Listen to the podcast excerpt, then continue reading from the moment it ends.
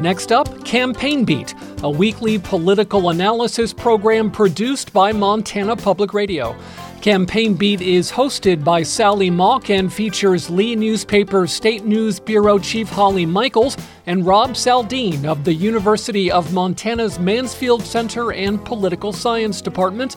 Here's Sally. Holly, the Democratic and Republican candidates for Montana's new Western Congressional District, Monica Tranel and Ryan Zinke, have had only one face to face candidates forum so far, and that was last month in Missoula.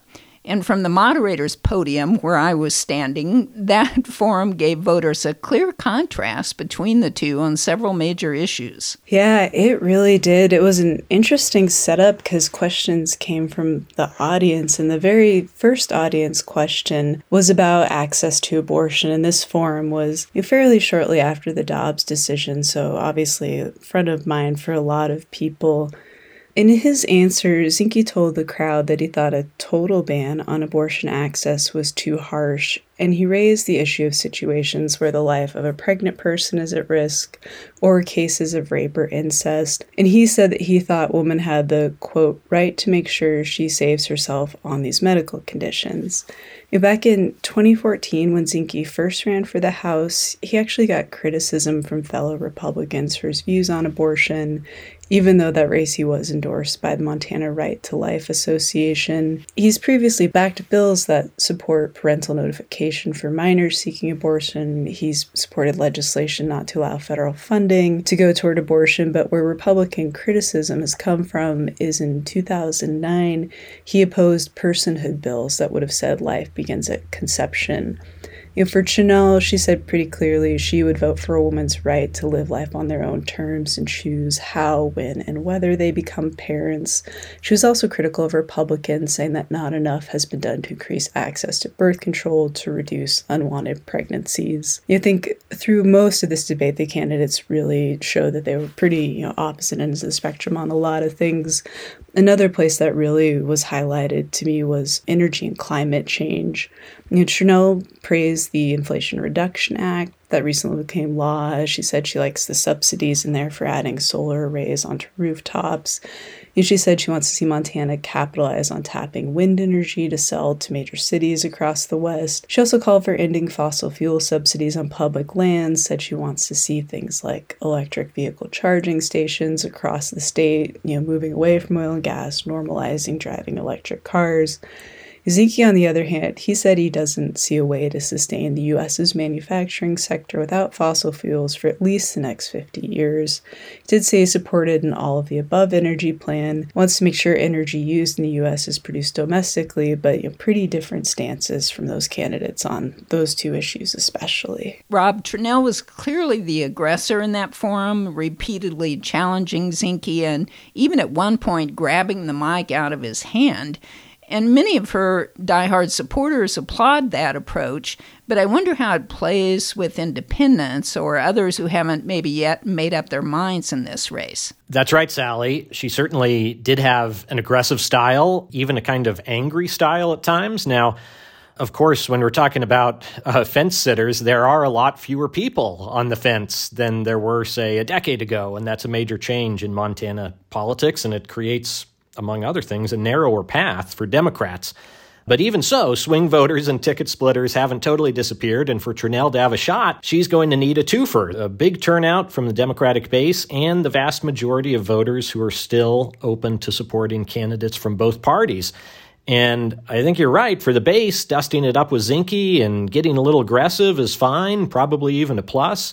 But I do think that at least some Democrats worried after that debate that just as a matter of optics, Tranel leaned into that aggressive, angry style a bit too much, concerned that that doesn't play well with voters on the fence. You, you know, sometimes a lighter touch can be more effective. And, and we actually see that side of her in her ads, but it wasn't really as much on display in that debate. But you know, that said, the fundamentals of this campaign, Sally, are such that Tranel is the challenger. She's the underdog. Zinke, while he isn't technically an incumbent, he has all the advantages of one. And so when you're in Tranel's position, you've got to take some risks and go on the offensive. And I'm not sure it quite worked right in the first debate, but she does need to have that kind of aggressive approach to this race if she's going to have any chance of dislodging Zinke. And of course, there's always a catch 22 for a female candidate is how far can you go in terms of being aggressive and do things that a male candidate might get away with a lot easier. Yeah, yeah, that's right. There is a gender dynamic at work, and it, it's a tricky thing to navigate. You know, Tranel's trying to build up some name recognition. I think there are still a lot of people out there who don't know who she is. In that sense, at least, anything that gets Tranel some attention, gets her name out there a little bit more, I think there there is some advantage to that. Well, Holly Tranel has a new ad on television featuring a menacing snake, and here's that ad. I'm Monica Tranel, and I approve this message. It's a trail of corruption. Ryan Zinke under investigation by the U.S. Justice Department. 18 federal investigations. Internal watchdog says Ryan Zinke lied to investigators regarding a bid to operate a casino. Commercial development that Zinke is poised to benefit from. Charter jets at taxpayer expense. The report concluded Zinke had violated ethics rules, he hadn't been honest with investigators, and had misused his office. Look it up for yourself. And Holly, this isn't the first Tranel ad featuring a snake. And in this one, the snake is slithering through a bunch of news reports about investigations into Zinke's time as Secretary of the Interior. It's the return of the snake and return of, I think, Tranel, like Democrats have in the past, bringing up these investigations into Zinke's actions while he was secretary. This ad comes on the heels of a new watchdog report that was released at the end of August that said Zinke intentionally misled investigators who were examining his actions as secretary to not act on a request from two tribes who were seeking to open a casino in Connecticut. His report said know, wasn't honest about his involvement during the investigation when he was talking to investigators. Zinke's campaign has been critical of the timing of this report. They're saying, you know, it's being released on what they're saying is the eve of the election. But Tranel's campaign, obviously, as we're seeing here in this ad, is you know, highlighting the findings as more evidence to voters that they're saying you're trying to paint Zinke as corrupt.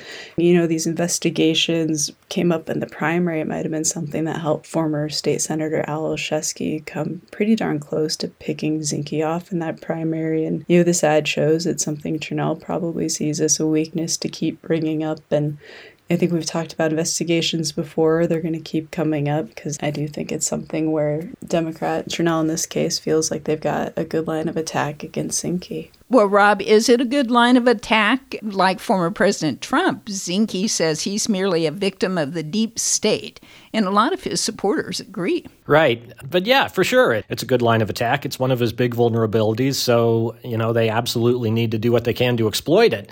And this is the kind of stuff that would have tanked a lot of campaigns not that long ago. I'm old enough to remember way back in 2014 when John Walsh, who'd been appointed by Bullock to replace Max Baucus in the Senate, was forced to drop his campaign for a full term because of a grad school plagiarism issue. And however blatant that transgression may have been, it does appear awfully minor and inconsequential relative to the kinds of scandals that we've quickly become accustomed to these days, including this pattern of, of Zinke's and, uh, and corruption issues. And this stuff just keeps happening over and over. I mean, it's, it's a real legit problem. And yet, it's clearly not a deal breaker for him. He's under no real pressure to withdraw his candidacy, and it's not at all clear that he's going to pay any real price for this. That doesn't mean you don't press the case against him. I mean, that's what you've got to work with but the reality is, as, as we discussed a few minutes ago, you know, voters are now much more dug in on one side or the other. Very little is going to dislodge them. Uh, there are fewer swing voters. And in that kind of political climate, it's difficult to have stuff break through. And so it's not clear how much traction Tranel can get with this, but it's one of her obvious plays here. Well, here's an excerpt of a new television ad from the Zinke campaign. Before Biden, a gallon of gas cost a couple of bucks. Groceries were affordable, no inflation. Putin was scared of America's military might. It was a Montanan who led the charge for affordable American oil and gas. A Montanan who kept America mighty, 23 years as a Navy SEAL. And that Montanan always came home to Whitefish. And this ad, Rob, goes on to say that Zinke will bring back, quote, affordability, decency, and sanity. Yeah, you know, I actually think it's a really nicely done ad. It's seeped in iconic Western Montana imagery uh, with a heavy dose of feel good nostalgia and Americana. We see Zinke at ease with fellow Montanans at a small town rodeo and so forth. Uh, there's a little God talk, some fishing, some high school football, some small town cafe chit chat, protecting public lands. These are all good images for him and they collectively push back against what I think is his other big weakness beyond the corruption issue, and that's the suggestion that he's not really one of us, that he's a carpetbagger with more ties to Santa Barbara these days than the Flathead. His campaign does seem to recognize that they need to push back on that because that is a narrative if it really takes hold. It can be a powerful thing. We're actually seeing a great example of how powerful that can be right now in the Pennsylvania Senate race, where the Republican candidate Dr. Oz is just getting killed on that by the Fetterman campaign. But then on, on top of all that happy content, Yozinki does, as that clip showed, briefly take a couple shots at Democrats, mentioning Biden by name, although he doesn't mention Tranel. Uh, he hits the inflation issue, which is definitely a good talking point for Republicans this cycle. He also suggests that uh, Biden has been weak on Russia's war on Ukraine. That one doesn't work very well on a substantive level, but I suppose it does set up a transition for the narrator to mention that Zinke was in the military in case anyone needs uh, a reminder of that. But all in all, I, I, thought the ad covers a lot of ground and, and works very well for Zinke. Holly, the Eastern District congressional race is kind of flying under the radar with all the attention on the Western District race, and incumbent Republican Congressman Matt Rosendale is the heavy favorite in that Eastern District race. Democrats seem torn about who to support their own nominee, Penny Ronning, or the independent candidate, Gary Buchanan. Yeah, it's been a pretty interesting race. I am out here in the Eastern District in Helena, and over the Friday before Labor Day, I was reporting at a picnic put on by unions, and Buchanan was there speaking, and Ronning was at other places in the district that day. But I think this is one of the most interesting things and gets at what you're talking about of Democrats struggling of deciding who to support here is the Montana Federation of Public Employees, which is the biggest union in the state, and you know they've made clear they're not always a rubber stamp for a Democratic candidate, but tend to generally fall behind them. They're backing Buchanan in this race and not Ronning, and I, I think that came as a surprise to a lot of people, Ronning included.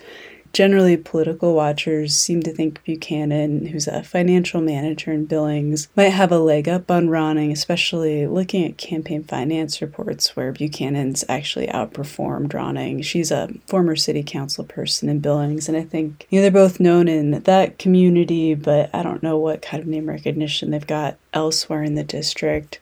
And you think it's fair to say there's Democrats in that eastern district who might be looking at Buchanan, just think he's got the best chance against Republican Matt Rosendale, but there's also Dems who are just going to vote for the party's candidate. So I think there's concern for both Ronning and Buchanan that they end up splitting the vote.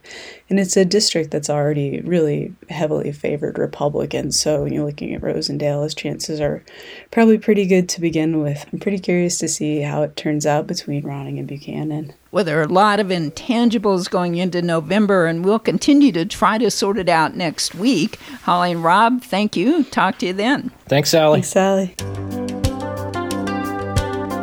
You've been listening to Campaign Beats, a weekly political analysis program produced by Montana Public Radio. Campaign Beat features Rob Saldin of the University of Montana's Mansfield Center and Political Science Department, Lee Newspaper State News Bureau Chief Holly Michels, and hosted by Sally Mauk. Join us next week for more analysis of Montana politics.